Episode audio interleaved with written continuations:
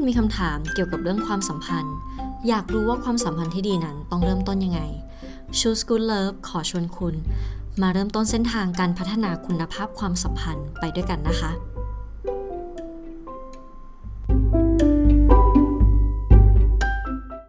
สวัสดีค่ะ ยินดีต้อนรับเข้าสู่ Choose Good Love Podcast นะคะ และคุณกำลังอยู่กับลิลลี่พิชชามเจียมวิจิตกุลค่ะ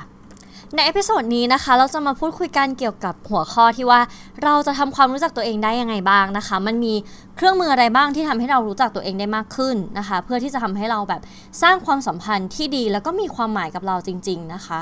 ซึ่งก่อนอื่นเลยนะคะลิอยากอธิบายนิดนึงว่ามันสำคัญมากเลยนะ การที่เราจะรู้ว่าเราเป็นคนแบบไหน หรือว่ามีสไตล์ยังไงนะคะ เพราะว่ามันจะเป็นสิ่งที่ ส่งต่อไปสู่สเต็ปถัดไปอะว่าเราจริงๆแล้วเราอะชอบคนแบบไหนด้วยนะคะอย่างคนไทยก็จะเรียกว่าสเปคใช่ไหมภาษาอังกฤษเขาเรียก type ใช่ไหมคะก็คือชอบคนแบบไหนด้วยนะคะ ก็คือแบบเราชอบคนที่มีลักษณะอุปนิสัยแบบไหนแล้วอะไร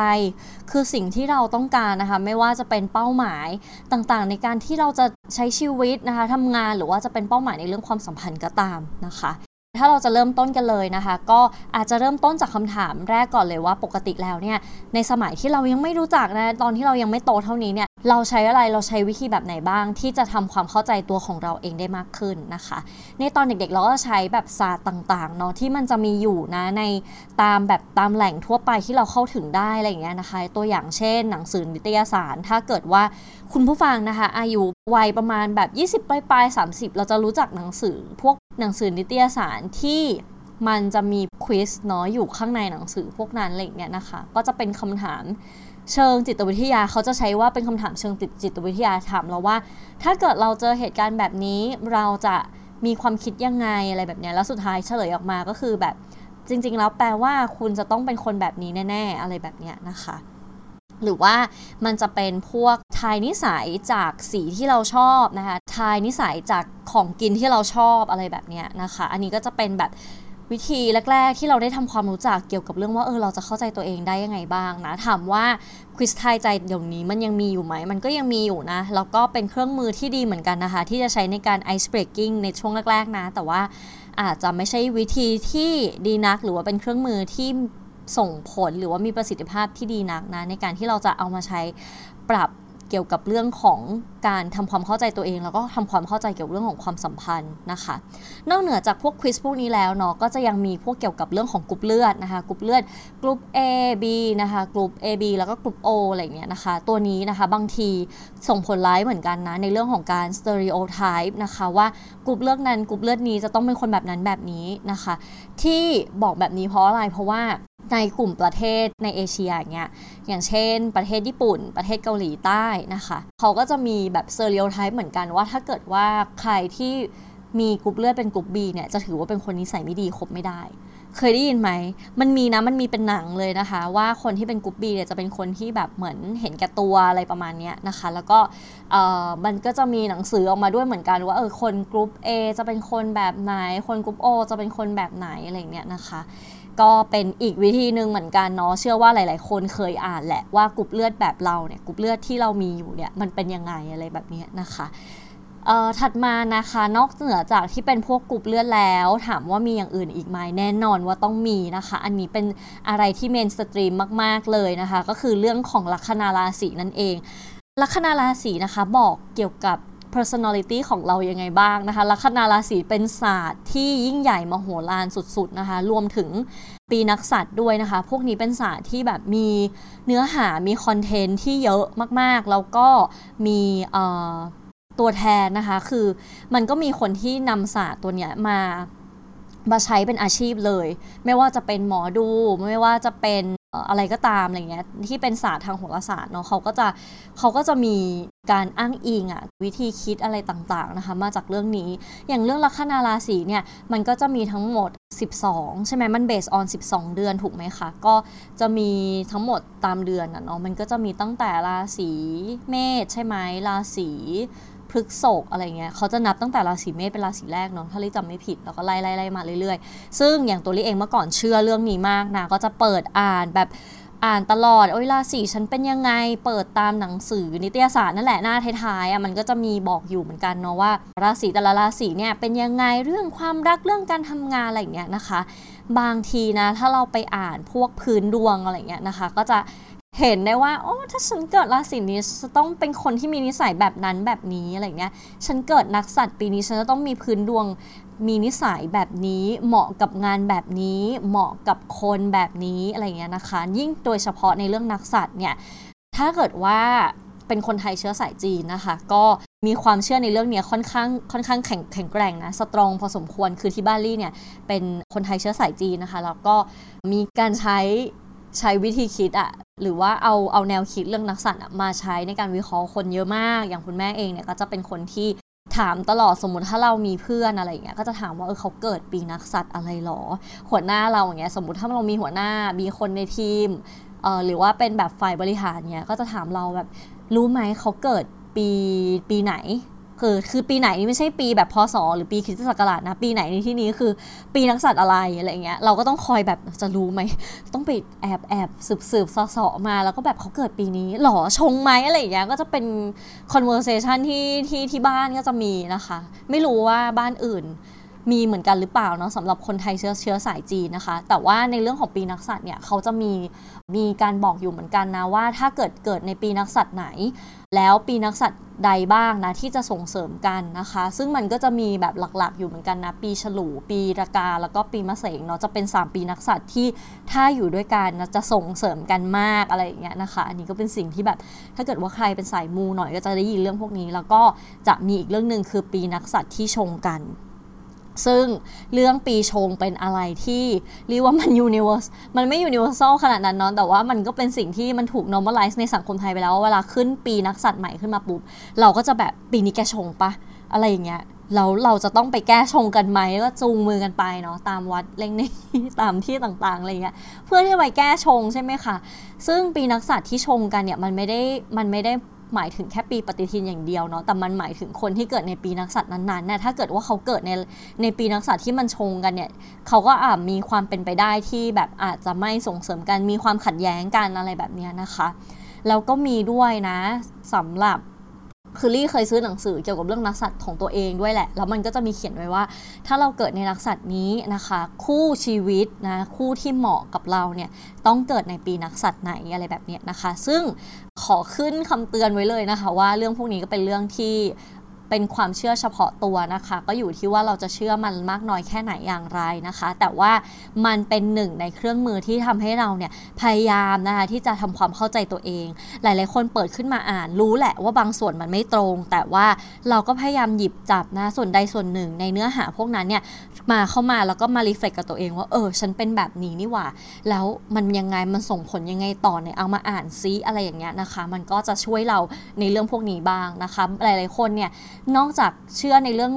ราศีลัคนาเรื่องปีนักสัตว์แล้วนะคะก็จะเข้าสู่สายมูมีการดูดวงแบบเต็มรูปแบบนะจองดูดวง ไม่ดูอีกแล้วนะผ่านนิตยสารเราดูแบบที่เป็น individual เลยแบบให้ individual advisory กับเราเลยให้คำแนะนำแบบเฉพาะตัวกับเรามาเลยนะ ก็อาจจะดูผ่านหมอดูผ่านพระนะคะพระบางท่านนะคะก็จะดูเหมือนกันเนาะเขาก็จะใช้ศาสตร์ที่เป็นในเชิงโหราศาสตร์ดูในเรื่องของดวงดาวใช่ไหมการเปลี่ยนแปลงการโคจรของดวงดาวอะไรแบบนี้นะคะ หรือดูผ่านลายมือนะคะวันเวลาของวันวันเวลาที่เราเกิดนะคะบางหมอดูบางคนนะคะก็จะใช้ศาสตร์แบบเรื่องของไพ่ทาโร่นะคะหรือดูทาโร่ใช่ไหมเขาออกเสียงทาโร่ปะไม่รู้อะเออนั่นแหละ แล้วก็ดูดวงจากลูกแก้วอะไรเงี้ยนะคะ ถ้าเป็นพระบางทีก็จะมีแบบดูกรรมเก่า ดูว่ามีสายสัมพันธ์ มีคำสัญญาจากชาติที่แล้ว ผูกพันเราไว้ไหมนะ ดูเรื่องว่าเนื้อคู่ของเรามาถึงหรือยัง มีคู่แท้หรือเปล่า ในชาตินี้ หรือเป็นเจ้ากรรมนายเวรที่จองเวรเราอยู่อะไรแบบนี้นะคะ ซึ่งเป็นเนื้อหาพวกนี้นะ มันเป็นสิ่งที่นอกเหนือจากมันทำให้เราพยายามเข้าใจตัวเอง พยายามทำความเข้าใจเดซินีของตัวเราเองแล้วเนี่ยนะคะ มันก็ มาพร้อมกับคำแนะนำด้วยนะ เวลาที่เราเข้าไปสู่โลกแห่งสายมู แล้วมันจะมาพร้อมกับคำแนะนำเสมอๆนะคะ จากคนที่เราแบบเชื่อถือ ก็คือคุณหมอดูหรือว่าพระท่านต่างๆ เกจิต่างๆ เนี่ยแหละนะคะ โดยที่มันก็จะมีคำคำหนึ่งลอยขึ้นมาว่าไม่เชื่ออย่าลบหลู่นะ แต่ว่าสำหรับตัวลี่เองนะคะ อยากให้ทุกคนนะ่ะที่แบบ เชื่อในเรื่องนี้นะคือลี่ไม่ไม่ได้ไม่เคารพความคิดเห็นของแต่ละคนนะลี่เองก็เคารพแหละว่าแบบเออทุกคนสามารถที่จะนำความคำแนะนำต่างๆ เหล่านี้มาเป็นประโยชน์กับตัวเราเองได้ แต่อยากให้พึงระลึกเอาไว้ด้วยนะ มี critical thinking กับมันนิดนึงนะคะว่าเออจริง ๆ แล้วเนี่ยสิ่งที่มันสมเหตุสมผลนะคะแล้วมันสามารถที่จะช่วยให้เราเนี่ย develop เป็นคนที่ดีขึ้นได้จริงๆเนี่ยมันคืออะไรนะแล้วบางเรื่องที่เราฟังเรารับฟังมาแล้วเรารู้สึกไม่สบายใจหรือรู้สึกว่ามันไม่ใช่เรานะอย่าให้สิ่งนั้นเนี่ยมาเป็นสิ่งที่กำหนดตัวเราจริง ๆ กลายเป็นกลายเป็นว่าเรารับมันมาแล้วมันมากำหนดตัวเรานะเพราะว่าจริงๆแล้วนะคะในทางจิตวิทยาเนี่ยมันมีทฤษฎีหนึ่งนะคะที่ เหมือนกับว่าถ้าเกิดว่ามีใครเคยแบบเซอริโอไทป์เรานะคะ ไว้แล้วว่าเราจะต้องเป็นคนแบบนั้นแบบนี้นะคะ บางทีเนี่ยเราจะกลายเป็นคนแบบนั้นไปจริง ๆนะคะ ยกตัวอย่างเช่น ถ้าเกิดเขาเคยบอกว่า ถ้าเกิดว่าเราเกิดในปีนี้สมมุติยกตัวอย่างเกิดปีงูเล็กอย่างเงี้ยแล้วเธอจะต้องเป็นคนที่ขี้เกียจทำงานเนี่ยก็จะทำงานได้ลักษณะที่แบบถ้าชอบก็จะทำไม่ชอบก็จะไม่ทำอะไรเงี้ยนะคะ แล้วเราอ่านข้อความแบบนี้เราเห็นข้อความเนี้ยแล้วเราก็เริ่ม จำมัน แล้วบางทีเราแบบไปอยู่ในสถานการณ์อื่น ๆ สถานการณ์ไหนสถานการณ์หนึ่งก็ตามเกี่ยวกับเรื่องการทำงานเนี่ยเรารู้สึกว่า เอ้ยมันเป็นแบบนั้นจริง ๆ ด้วย แล้วเราก็จะเริ่ม เชฟตัวเองอะเปลี่ยนอัตลักษณ์ตัวเองไอดีนติฟายตัวเองนะคะ ให้กลายเป็นคนแบบนั้น ซึ่งถามว่าจริง ๆ เราเป็นคนแบบนั้นไหมไม่ไม่เสมอไปนะคะ อย่าให้คนที่เราเคารพหรือนับถือที่เขาพูดเกี่ยวกับตัวเราไม่ว่าจะเป็นหมอดูพระ หรืออีเวนต์ใครก็ตามที่เราให้ความสำคัญในตัวเขาคุณพ่อคุณแม่อะไรแบบนี้นะคะ เขาไอดีนติฟายเราว่ายังไง แล้วเรารู้สึกว่าเราไม่ใช่แบบนั้น อย่าไปเก็บนะอย่าไปเก็บหรือว่าอย่าไปเอาคำพวกนั้นเนี่ยมาทำให้เรารู้สึกว่าเออจริง ๆ แล้วเราอาจจะเป็นคนแบบนั้นก็ได้นะคะ เพราะว่า possibility ของเรานี่มีไม่สิ้นสุดนะความเป็นไปได้ของเราในการที่จะเติบโตในการที่จะเป็นตัวของเราเองมันมีได้ไม่สิ้นสุดนะคะทีนี้ถ้าเราลองมาคิดดูอีกทีเนาะหลังจากที่เราแบบผ่านนะ step ต่างๆ ที่ตอนเด็กๆ เราเคยผ่านมาไม่ว่าจะเป็นเนี่ยพวก quiz ทายใจราศีต่างๆกรุ๊ปเลือดนะคะ เราก็จะรู้แล้วว่า เออมันไม่ได้ สามารถที่จะพึ่งได้เสมอไปอะ่ะมันเป็นข้อมูลที่ไม่ใช่ว่าเราจะเชื่อได้ตลอด ลีเชื่อว่าทุกคนต้องมี อ่าแล้วรู้สึกแบบหืมส่วนหนึ่งก็ชันนะแต่อีกส่วนหนึ่งไม่ใช่อะ อันนี้คืออะไรไม่ใช่ไม่ใช่ไม่ใช่ตัวเราเลยอะไรเงี้ยหรือไม่ก็แบบเอออันนี้ก็ตรงตรงบ้างไม่ตรงบ้างอะไรอย่างเงี้ยนะคะ หรือบางทีก็จะมีคำถามว่าไอ้กรุ๊ปเลือดนี่คือแบบ มันแปลว่าถ้าอย่างนั้นคนที่กลุ่มเลือดเดียวกับเราทั้งหมดบนโลกใบนี้คือไม่ใช่แค่คนไทยนะ มันรวมถึงแบบคนแอฟริกัน อเมริกัน คนอังกฤษ คนยุโรป สแกนดิเนเวียนหรือว่าจะเป็นอัฟกานิสถานหรืออะไรก็ตามทุกคนที่เป็นกลุ่มเดียวกับเรา คือนิสัยเหมือนกันหมดเลยหรออะไรอย่างเงี้ยคือมันเป็นอะไรที่แบบเกิดความสงสัยเกิดความเอ๊ะนิดนึงเหมือนกันเนาะดังนั้นนะคะเราพอเราโตขึ้นมาอีกนิดนึงนะหลาย ๆ คนนะคะเข้าสู่วัยทำงานเราจะเริ่มได้รู้จักนะคะ เครื่องมือบางตัวนะคะที่เรียกว่า personality test นะคะหรือว่าบางคนอาจจะรู้จักก่อนหน้านั้นก็ได้นะคะ ก็ไอตัว personality test หรือว่าแบบทดสอบบุคลิกภาพเนี่ยก็เป็นสิ่งที่พัฒนาขึ้นมานะคะจากทฤษฎีนะคะทางจิตวิทยาต่างๆเนาะซึ่งมันมีเยอะมากๆเลยนะคะในตลาดอย่างในอเมริกาเองเท่านั้นนะมีไปแบบ 2,500 กว่าเทสแล้วอะในตลาดเยอะมากๆ 2,500 เทส แต่ว่า ถ้าพูดถึงอันดัง ๆ นะรีว่าไม่พ้น MBTI นะคะ ไม่พ้น DISC Enneagram ใช่ไหมแล้วก็มีอะไรอีกมีพวกสัตว์สี่ทิศหรือเปล่าเคยได้ยินไหมคะ เดี๋ยวลี่จะอธิบายทีละตัวนะว่าแต่ละตัวเนี่ยมันสามารถที่จะเกี่ยวข้องกับเรื่องของความสัมพันธ์ยังไงได้บ้างนะคะ ตัว personality test เนี่ยมันดีอย่างหนึ่งตรงที่มันมีฐานตัวทฤษฎีนะคะมาจากงานวิชาการนะคะหรือว่าจากนักจิตวิทยาที่ศึกษาเกี่ยวกับเรื่องของ personality ของมนุษย์มาอย่างยาวนานแล้วนะคะแล้วก็มีการพัฒนามาเรื่อยๆอะไรแบบนี้นะคะ ซึ่งขอบอกไว้ก่อนนะว่า personality test เนี่ยมันไม่ได้เป็นสิ่งที่เราสามารถที่จะแบบเชื่อมันได้ร้อยเปอร์เซ็นต์อีกเหมือนกัน เพราะอะไร เพราะว่าถึงแม้ว่ามันจะมีทฤษฎีต่างๆ มีการเก็บข้อมูล มีวิธีมี methodology ในการเก็บข้อมูล แล้วก็แบ่งจัดสรรข้อมูลอะไรพวกนี้นะคะ จนมาถึงการออกมาเป็น test ได้เนี่ย มันไม่ได้แปลว่ามนุษย์ทุกคนเนี่ยที่ผลของ personality test บอกบอกออกมาแล้วว่าเราเป็นคนแบบนั้นแบบนี้แล้วเราจะเป็นแบบนั้น ร้อยเปอร์เซ็นต์หรือว่าเป็นแบบนั้นเสมอไปนะคะ ดังนั้นตัว personality test เนี่ยมันเป็นเหมือนกับเครื่องมือมากกว่าที่ทำให้เรารู้ว่า จริง ๆ แล้วนะ คนบนโลกใบนี้มันมีหลากหลายประเภทมาก ๆ นะคะ แล้วแต่ละประเภทเนี่ยเขามีลักษณะนิสัยยังไงนะคะ หรือว่ามีวิธีในการสื่อสารยังไง แตกต่างจากเรายังไงบ้างอะไรอย่างเงี้ยนะคะ ตัวอย่างเช่น MBTI ตัวนี้เป็นตัวที่ popular ที่สุดเลยรู้สึกว่า เวลาเราเล่นโซเชียลมีเดียจะเจอเรื่อง MBTI content เนี่ยเข้ามาเยอะมาก เยอะที่สุดนะ เท่าที่เห็นมาเลยนะคะ ซึ่ง MBTI นะคะก็เป็น personality test ตัวหนึ่งนะคะ ที่ถูกพัฒนาขึ้นมานะคะ โดยคุณไมเยอร์แล้วก็คุณบริกนะคะ ซึ่งเขาพัฒนามาจากฐานความคิดนะคะ ของนักจัดจิตวิทยาชื่อว่าคุณคาวจุงนะคะ ซึ่งเขาจะมีการวัดบุคลิกภาพนะคะ ทั้งหมด 4 มิติหลักๆ ด้วยกันนะคะ แล้วก็ MBTI เนี่ย เวลาเราทำเทสออกมาแล้วนะคะ ผลมันจะออกมาเป็นตัวอักษรทั้งหมด 4 ตัวด้วยกันนะคะ ภาษาอังกฤษนะคะ ก็จะเป็นตัว ENTP นะคะ ตัวอย่างนะ หรือ INTJ INPF อะไรแบบนี้เป็นต้นนะคะ แล้วก็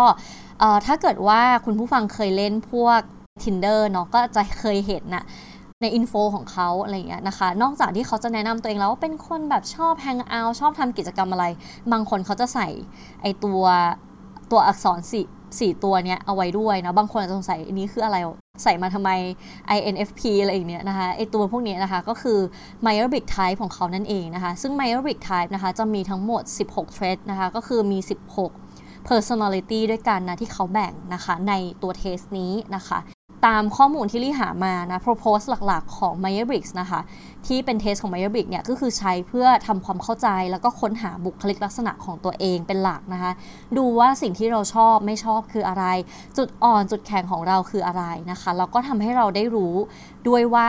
คนบางกลุ่มเนี่ยที่เราไม่สามารถเข้าใจในเรื่องของอารมณ์หรือความรู้สึกการแสดงออกของเขาเนี่ยเเขาอยู่ในไทป์ไหนนะคะ แล้วเขาเนี่ยมีฐาน ความคิดหรือว่าฐานในการที่จะแสดงออกถึงบุคลิกของเขาเนี่ยในลักษณะแบบไหนนั่นเองนะคะ ก็คือสามารถเข้าใจคนอื่นได้มากขึ้นนะคะ ถามว่า MBTI เอามาใช้ในเรื่องของการบริหารทรัพยากรมนุษย์เยอะไหมนะในเชิงของแบบ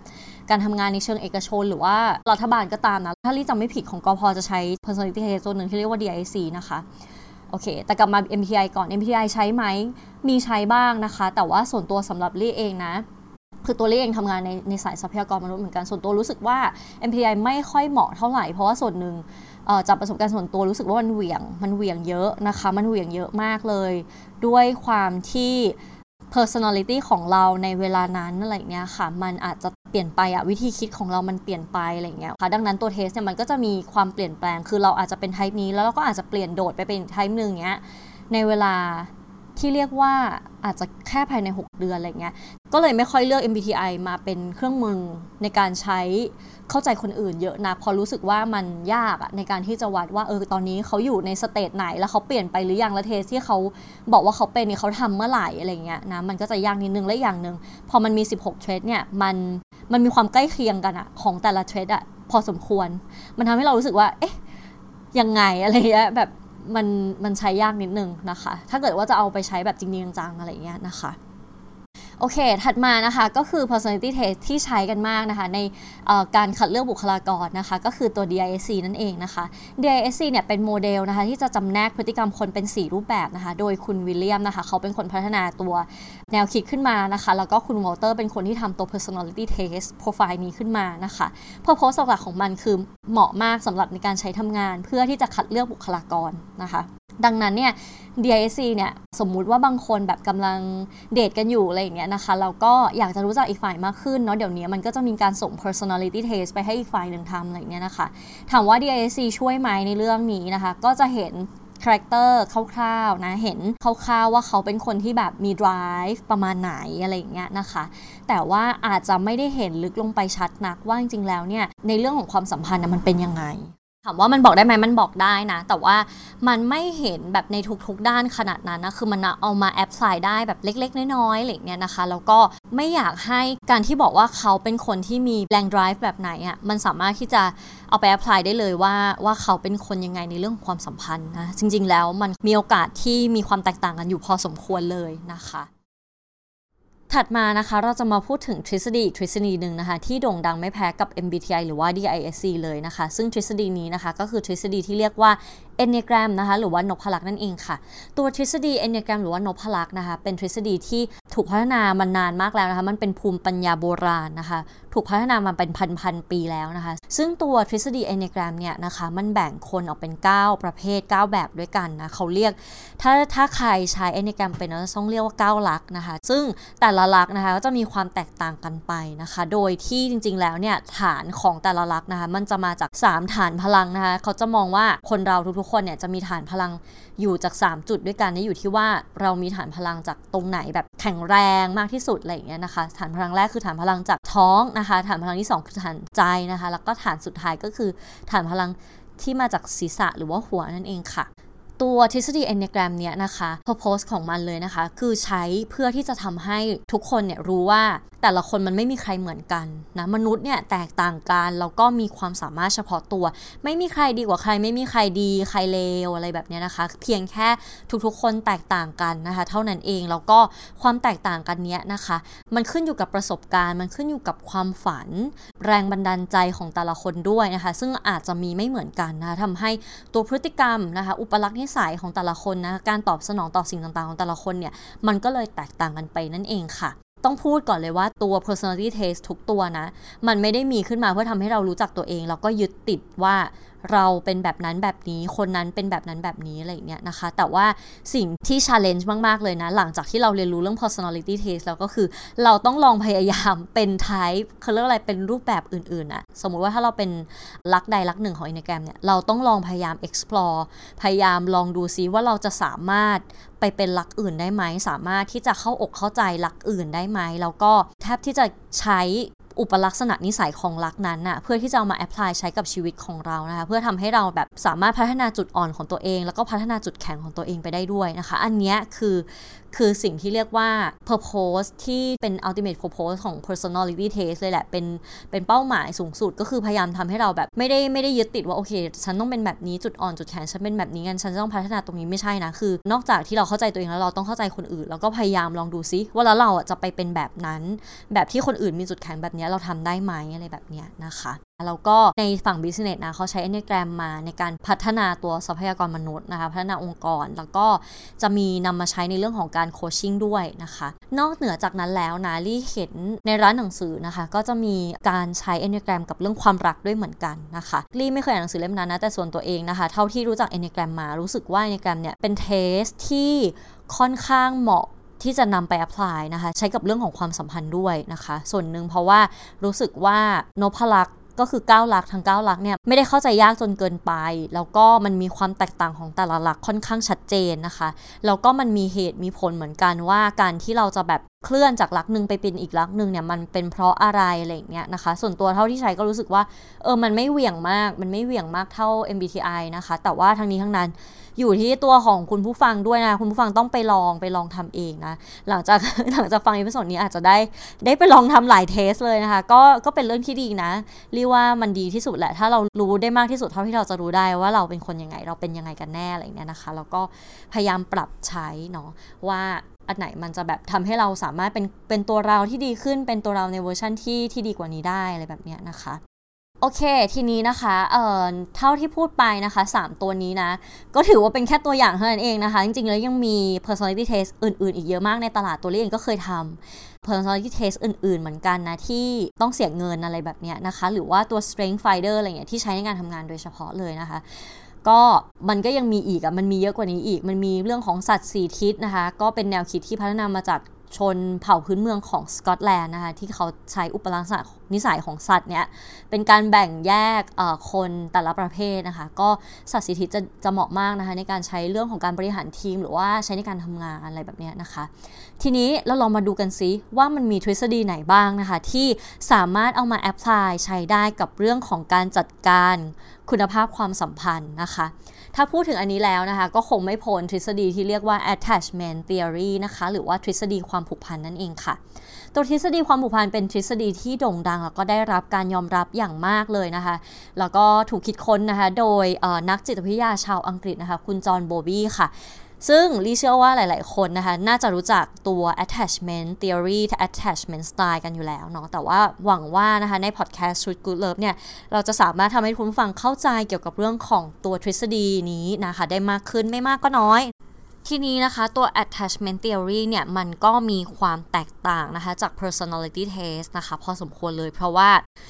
ตัว attachment theory นะคะ มันจะพาเราไปสู่การดูว่าเรามี attachment style ในรูปแบบไหนนะคะ ซึ่งอันนั้นจะเป็นรูปแบบในการที่เรามีปฏิสัมพันธ์นะคะ กับคนอื่น ซึ่งมันจะสามารถแสดงถึงลักษณะหรือว่ามุมมองของเราในเพียงแค่ด้านเดียวก็คือด้านของการมีปฏิสัมพันธ์หรือการสร้างความสัมพันธ์นะคะ ถ้าเราต้องการที่จะเข้าใจตัวเองในเรื่องของ character ของตัวเองลักษณะนิสัยของตัวเราเองอะไรอย่างเงี้ยนะคะ แนะนำว่าก็คงจะต้องทำทาง attachment style แล้วก็ทำ test ทั้งในเรื่องของ personality test ควบคู่กันไป ทีนี้นะคะ เรามาพูดถึงตัว attachment style กันดีกว่านะคะ ก็อย่างที่บอกไปคือ attachment theory เนี่ย มันถูกคิดค้นขึ้นมานะคะ โดยคุณจอห์นโบลบี้นะคะ ในช่วงสงครามโลกครั้งที่2เนาะซึ่งหลังจากนั้นนะคะ ลูกศิษย์ของคุณ John Bowlby นะคะ ชื่อคุณ Mary Ainsworth นะคะเขาก็ได้พัฒนาแนวคิดถัดมาขึ้นมานะคะ ก็พัฒนามาจากตัว Attachment Theory นั่นแหละนะคะ ก็คือเอามาทำงานวิจัยนะคะงานหนึ่ง แล้วก็เธอก็ได้ค้นพบนะคะว่าไอ้ตัวทฤษฎีความผูกพันนะคะ มันสามารถที่จะแบ่งคนออกมาได้ในหลากหลายรูปแบบด้วยกันนะคะ แล้วก็เรียกสิ่งสิ่งนี้ว่า attachment style นั่นเองค่ะ ทีนี้นะคะเรามาทำความเข้าใจกันดีกว่าค่ะ ว่าตัว attachment style นะคะ ในแต่ละรูปแบบเนี่ย มันมีลักษณะเป็นแบบไหนนะคะ มันมีนิยามเป็นยังไงแล้ว มันมีรูปแบบไหนบ้างไหมนะที่มันฟังดูแล้วคล้ายๆกับเราอะไรแบบนี้นะคะ ก็ก่อนที่เราจะไปพูดถึง attachment style ทั้ง 4 รูปแบบนะคะลี่จะบอกถึงมิติก่อนเนาะว่า ไอตัว attachment 4 รูปแบบเนี้ยนะคะ มันถูกวิเคราะห์ขึ้นมาจาก 2 มิติด้วยกันนะคะ มิติแรกคือ ความคิดที่ว่าเขาคู่ควรกับการมีความรักมากแค่ไหนนะคะ แล้วก็ไอส่วนที่ 2 ก็คือเขามีความพร้อมนะคะ ในการตอบสนองทางอารมณ์มากน้อยแค่ไหนนะคะ ทีนี้นะคะในกลุ่มแรกของ attachment style เนี่ยก็คือกลุ่มที่เรียกว่า secure นั่นเองค่ะ ซึ่งในนิยามนะคะ นิยามของตัวคนที่มี secure style เนี่ยเขาจะนิยามตัวเองว่า เขาจะรู้สึกว่ามันค่อนข้างง่ายนะคะ ที่จะเข้าใกล้คนอื่น แล้วก็รู้สึก สบายใจนะคะ ถ้าเกิดว่าจะต้องไปขึ้นอยู่กับใครคนใดก็ตามนะคะ แล้วก็มักจะไม่กังวลด้วยนะคะ เกี่ยวกับการถูกทอดทิ้ง หรือว่ามีคนเนี่ยพยายามเข้ามาใกล้ชิดเขานะคะ เพราะอะไรเพราะว่าเขารู้สึกว่าเขาเชื่อมั่นในตัวคนอื่นเชื่อมั่นในตัวคนอื่นว่าคนที่เขาต้องไปดีเพนออนเนี่ยสามารถทำได้แหละไม่มีปัญหา หรือถ้าเกิดมีปัญหาล้มเหลวหรืออะไรก็ตาม มันเป็นเรื่องที่สามารถจัดการได้นะคะ แล้วก็เวลาที่ถูกทอดทิ้ง หรือมีใครมาใกล้ชิดเนี่ยคือเขาไม่ได้เป็นกังวล นะคะ แต่ว่าถ้าเกิดว่ามันเกิดขึ้นเขารู้ว่าเขาจะต้องทำยังไง เขารู้ว่าเขาจะต้องจัดการกับความรู้สึกตรงนั้นแบบไหนนะคะแล้วก็คนที่เป็นกลุ่มสีเคียวนะคะ ถ้าพูดถึง expectation of life ของเขาหรือว่าความคาดหวังในชีวิตนะคะ ของเขานะคะ เขาก็จะคิดว่าสิ่งที่เขาต้องการเนี่ยยังไงซะ สักวันหนึ่งมันจะต้องถูกตอบสนองอย่างแน่นอน นะคะ ก็จะมีความรู้สึกมั่นคงมากว่า ยังไงเรื่องที่เขาคาดหวังไว้เนี่ย สักวันหนึ่งเนี่ยมันจะต้องถูกตอบสนองแล้วก็ reaction นะคะหลังจากที่มีการเลิกนะคะ เลิกราในความสัมพันธ์ สิ้นสุดความสัมพันธ์อะไรเงี้ยนะคะ เขาก็จะรู้สึกเศร้าเสียใจนะคะ ในช่วงเวลาหนึ่ง แต่หลังจากนั้นเนี่ยก็จะเริ่มมองหาความสัมพันธ์ใหม่นะคะ แล้วก็ในที่สุดเขาก็จะรู้สึกว่าเออตัวเขาเองเนี่ยสมควรนะคะ แล้วก็คู่ควรที่ จะได้รับความรักนะคะ ที่จะถูกรักอะไรแบบนี้นะคะ ในส่วนของ fundamental fear นะคะของคนกลุ่มนี้นะคะก็คือเขาจะไม่ได้มีความกลัวนะคะที่ลึกซึ้งหรือว่าที่รุนแรงมากนักนะแต่ยังคงมีความรู้สึกอ่อนไหวนะคะหวั่นไหวนะคะมีความรู้สึกเปราะบางนะคะสำหรับความกลัวของการผิดหวังหรือว่า ถูกหักอกอะไรแบบนี้นะคะ ก็ยังคงมีอยู่ อันนี้ก็จะเป็นภาพคร่าวๆเนาะของคนในกลุ่มสีเขียวนั่นเองค่ะ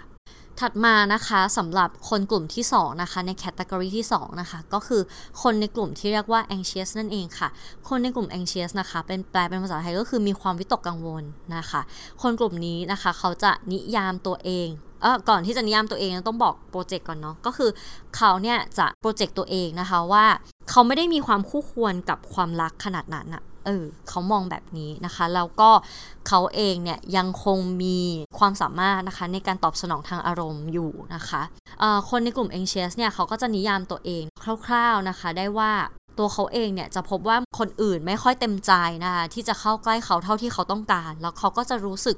กังวลว่าเพื่อนของเขานะคะคนรักของเขาเนี่ยจะไม่ได้ต้องการเข้าใกล้เขา ไม่ต้องการที่จะใกล้ชิดกับเขาหรือว่ารักเขาอะไรเงี้ยนะคะไม่อยากอยู่กับเขาอะไรเงี้ยนะคะ จะมีความกังวลมีความกลัวแบบนี้อยู่ลึกๆนะคะ แล้วก็ตัวเขาเองจะมีความต้องการด้วยเหมือนกันว่า ต้องการที่จะใกล้ชิดนะคะกับคู่ของตัวเองเนี่ยมากขึ้นนะคะแล้วก็เขารู้ดีว่าบางครั้งนะไอตัวความรู้สึกนี้ของเขาเนี่ยทำให้คนอื่นๆ บางทีก็ต้องการที่จะวิ่งหนีเขาไปเลยอะไรแบบนี้หรือว่ากลัวเขาอะไรแบบนี้นะคะซึ่งสำหรับคนกลุ่ม anxious นะคะสำหรับในส่วนที่เป็นความคาดหวังของเขาในชีวิตนะคะ เขาจะมองคือมีมุมมองต่อโลกนะคะ ต่อชีวิตของเขาว่า ถ้าเกิดว่าเขาเนี่ยแสดงออกแบบแบบที่มันถูกต้องแบบที่มันเหมาะสมแบบที่มันควรเนี่ยเขาน่าจะนะเขาน่าจะได้รับความรัก แล้วก็ความต้องการของเขาเนี่ย อาจจะได้รับการตอบสนอง จะเห็นได้ว่า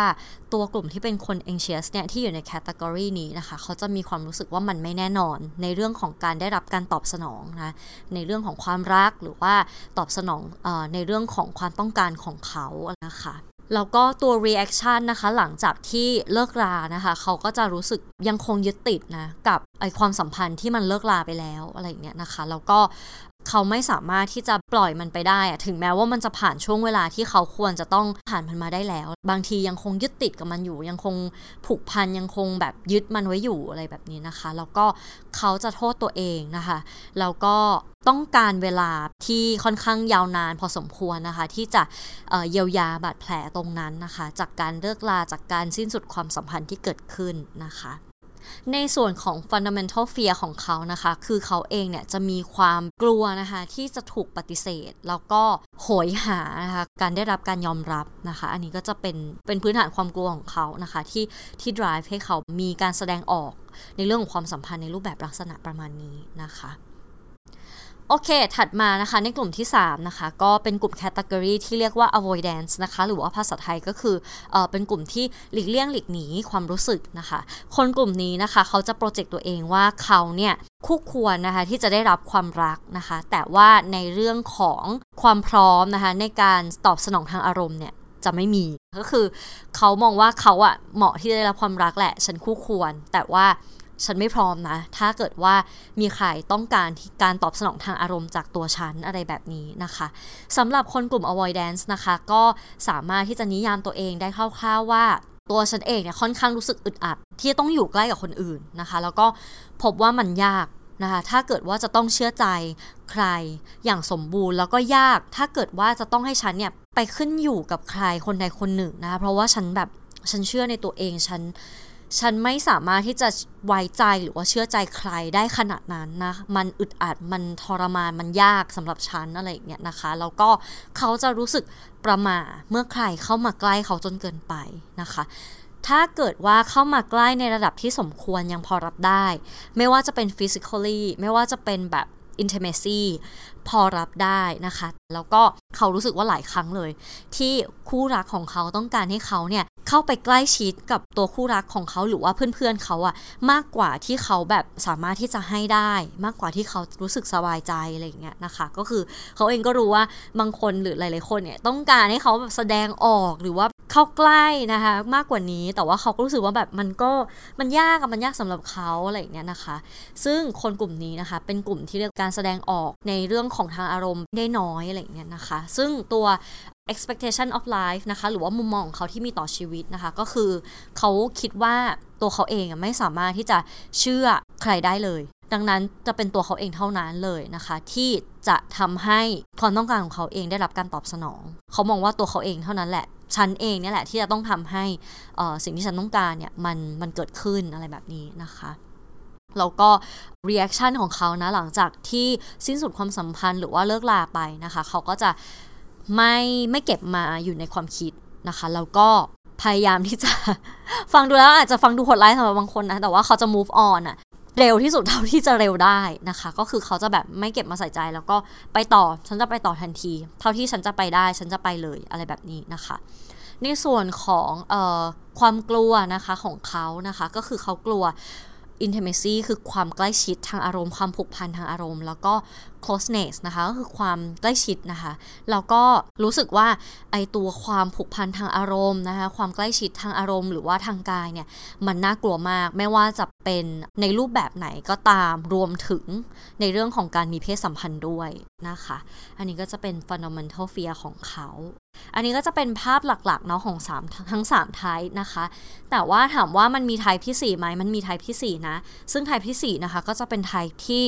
ค่อนข้างที่จะมีความเปราะบางมากที่สุดเลยนะคะ เพราะว่าเขาเนี่ยโปรเจกต์ตัวเองว่าตัวเองไม่คู่ควรนะคะที่จะมีความรักแล้วก็ความพร้อมในการตอบสนองทางอารมณ์ของเขาเนี่ยก็ไม่มีด้วยนะคะ ซึ่งคนกลุ่มนี้จะเรียกว่ากลุ่มกลุ่มที่เป็น fearful หรือว่า disorganized นะคะ กลุ่ม fearful หรือว่า disorganized เนี่ยเขาจะมีความรู้สึกที่เปราะบางนะคะมาก ๆเลยนะคะแล้วก็กลัวนะคะการถูกปฏิเสธแล้วก็ไม่สามารถที่จะเชื่อใครได้ด้วยในเวลาเดียวกันนะคะ ซึ่งถ้าเกิดว่าเรารู้นะคะว่าเราอยู่ในแคตตากรีนี้นะคะ แนะนำนะคะว่าให้ seek for help ก็คือขอความช่วยเหลือนะคะจาก ผู้เชี่ยวชาญนะคะ ขอคำแนะนำนะคะ เพื่อที่จะทำให้เราเนี่ยมีความมั่นคงนะคะ มีความมั่นใจในทางอารมณ์มากขึ้นนะคะ แล้วก็สามารถที่จะมีความสัมพันธ์กับตัวเองเนี่ยได้ดีมากขึ้นนะคะ แล้วก็สามารถที่จะมีความสุขมากขึ้นเนาะในชีวิตของเรานะคะ มีชีวิตได้โดยปราศจากความกลัว มีชีวิตได้อย่างอิสระมากขึ้นนะคะ โอเคค่ะ ก็อันนี้ก็จะเป็นภาพคร่าวๆเนาะของแต่ละแคตตากรีนะคะ ซึ่งลี่ต้องขอโทษด้วยนะลี่จะไม่ได้พูดถึงแคตตากรีของ Fearful สักเท่าไหร่นะคะ เพราะว่ากลุ่มนี้เนี่ยจะมีความ mix ระหว่าง avoidance กับ anxious อยู่พร้อมๆกันนะคะ ดังนั้นหลังจากนี้นะคะ เวลาที่รี่อธิบายนะคะ เกี่ยวกับเรื่องของ attachment style ก็จะไม่ได้พูดถึงกลุ่มนี้เนาะเพราะว่ามันจะมีความแบบไม่แน่นอนอะไรเงี้ยนะคะ อาจจะเป็น anxious มากแล้วก็มี avoidance ผสมด้วย หรือว่าเป็น avoidance มากแล้วมี anxious ผสมด้วยอะไรแบบนี้นะคะ ลักษณะจะเป็นประมาณนี้โอเค ทีนี้นะคะเรามาพูดถึงนะคะสถานการณ์เวลาที่คนในแต่ละประเภทนะคะเขามีความสัมพันธ์กันดีกว่าค่ะถ้าเราเริ่มต้นนะคะจากตัวความสัมพันธ์ประเภทแรกนะคะ ก็คือความสัมพันธ์ประเภทซีเคียวนะคะ คนกลุ่มนี้นะคะก็ความสัมพันธ์เนี่ยมันสามารถที่จะเป็นไปได้ด้วยดี ถ้าเกิดว่าฝ่ายใดฝ่ายหนึ่งนะคะ เขามี attachment style นะคะ เป็นลักษณะที่เป็น secure หรือว่ามีความมั่นคงนะคะ ซึ่งถ้าเกิดว่าคุณเป็นคนที่มี attachment style นะคะ ในรูปแบบนี้ก็บอกได้เลยว่าเป็นคนที่โชคดีนะคะ แล้วก็คุณสามารถที่จะมีความสัมพันธ์กับคนที่เป็น anxious นะคะได้เลยนะคะ ถ้าเกิดว่าคุณต้องการสิ่งที่เรียกว่าความใกล้ชิดความผูกพันทางอารมณ์นะคะ ต้องการสิ่งที่เรียกว่า intimacy อะไรอย่างเงี้ยนะคะ คนกลุ่ม anxious เนี่ยจะเป็นคนที่เหมาะกับคุณนะคะ มากกว่าคนในกลุ่ม avoidance นะคะ ถัดมานะคะเรามาพูดถึงตัวสถานการณ์หรือว่าซีเนริโอนะคะที่ insecure type เนี่ยต้องมาเจอกันนะคะ insecure type ก็คือ anxious กับ avoidance นะคะ เรามาลองดูกันนะคะว่ามันจะเกิดอะไรขึ้นเนาะเพราะว่าตัวอย่างที่บอกไปเนาะสำหรับคนที่เป็นสีเคียวเนี่ยถ้ามีฝ่ายใดฝ่ายหนึ่งในความสัมพันธ์เป็นสีเคียวนะคะ ตัวความสัมพันธ์มันก็สามารถที่จะไปได้นะคะ สามารถที่จะเกิดขึ้นได้แล้วก็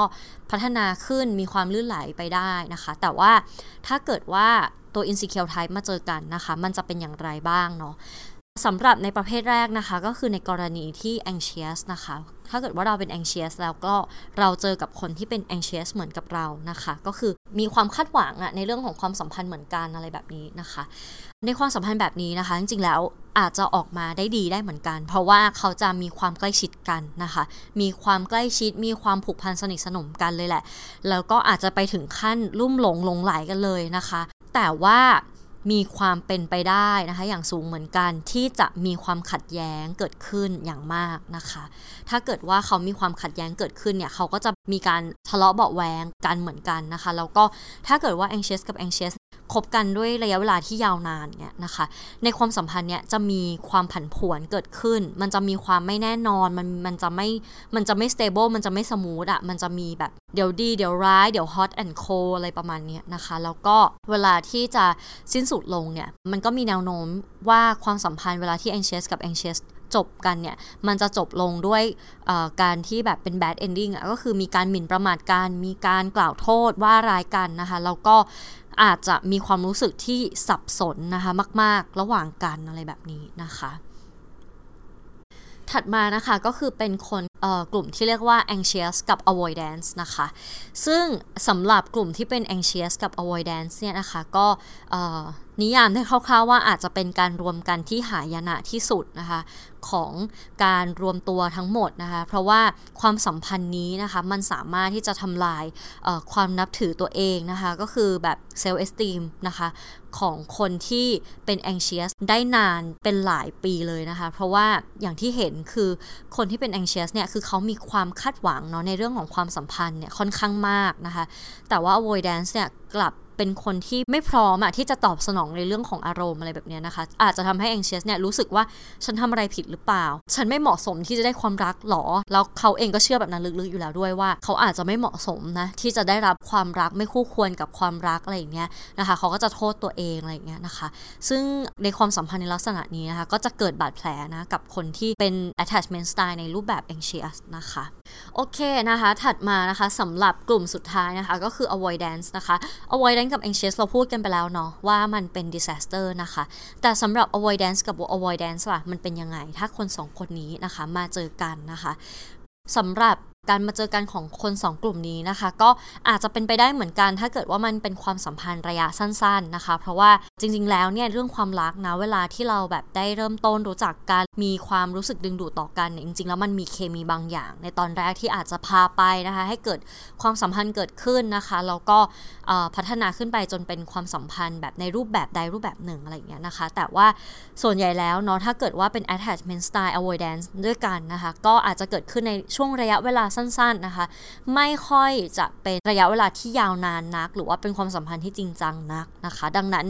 มันถือว่าไม่ใช่เรื่องธรรมดา ถ้าเกิดว่ามันกลายเป็นความสัมพันธ์ระยะยาว หรือว่าเป็นความสัมพันธ์ที่จริงจัง เช่น แต่งงานการเกิดขึ้นอะไรอย่างเงี้ยนะคะ แต่ว่าถ้าเกิดว่ามันเกิดขึ้นเนี่ย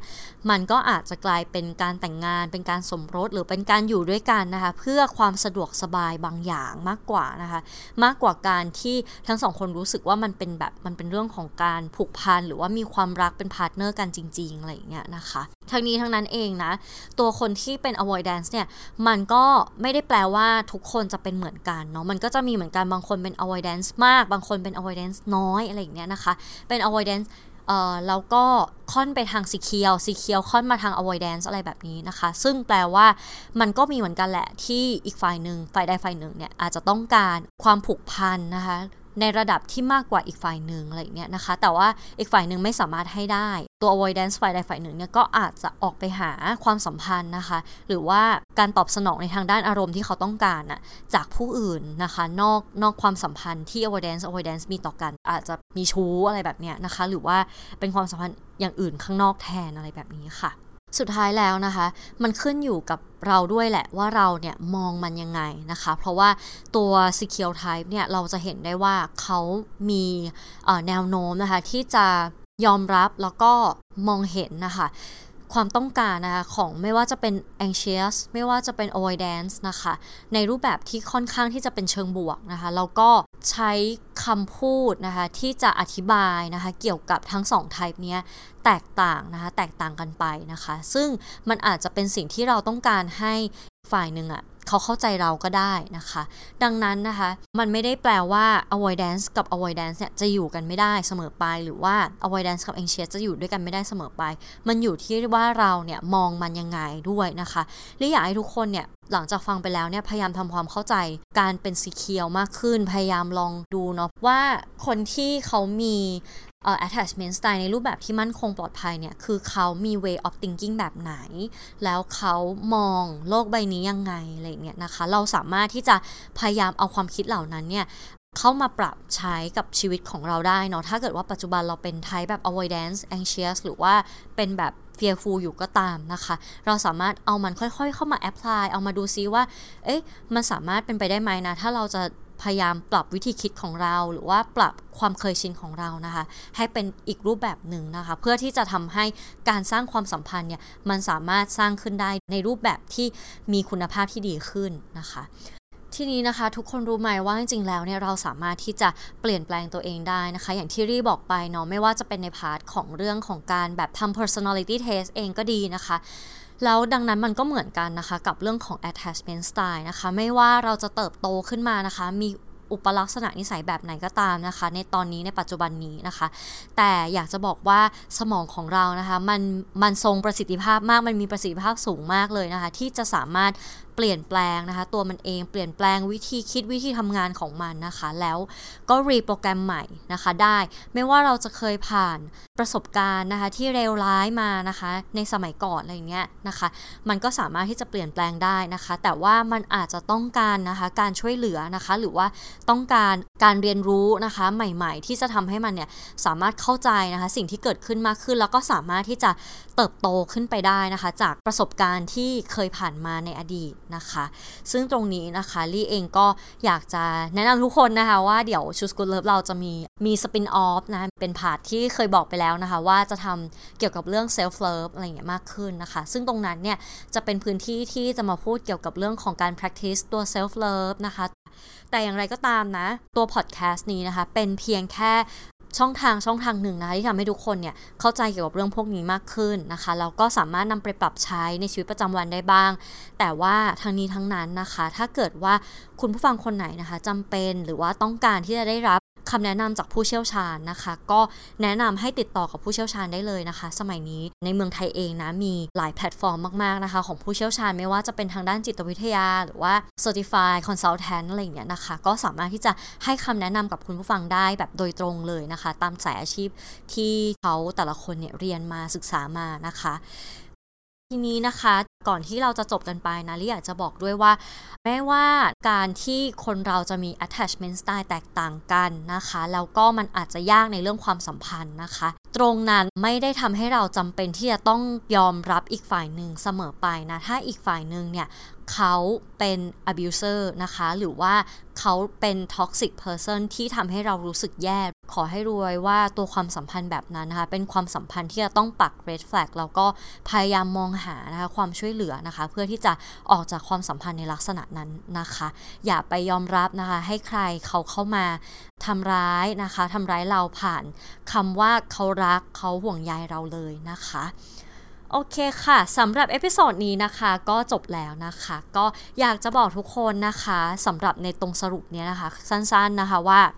ตัวเราเองเนี่ยไม่สามารถที่จะเปลี่ยนแปลงใครได้นะคะ การเปลี่ยนตัวเราเองจริงแล้วก็ไม่ได้ทำได้ง่ายๆนะถึงแม้ว่ามันมีความเป็นไปได้ที่จะทำได้แต่ว่าเราก็รู้ดีว่าเวลาเราจะเปลี่ยนตัวเราเองเนี่ยมันก็ไม่ได้เกิดขึ้นในวัน 2 วันเนาะดังนั้นนะคะ ตัวเครื่องมือเหล่านี้เนาะมันมีไว้เพื่อให้เราแบบเข้าใจตัวเราเองมากขึ้นนะคะ ในภาพคร่าว อยากให้รู้ไว้ว่าตัวผลเนี่ยนะคะ มันไม่ได้สสะท้อนตัวใคร ไม่ได้สะท้อนตัวเราร้อยเปอร์เซ็นต์นะ อาจจะเพียงแค่50%เองก็ได้นะคะ ดังนั้นตัวนี้นะคะมันใช้ให้เพื่อประเมินได้ว่าเราจะต้องเจอกับอะไรหรือว่าเราจะสามารถรู้ได้ว่าอะไรคือเหตุผลของการกระทำหรือว่าเหตุผลของพฤติกรรมที่เรากระทำหรือว่าคนอื่นกระทำต่อเรานะคะ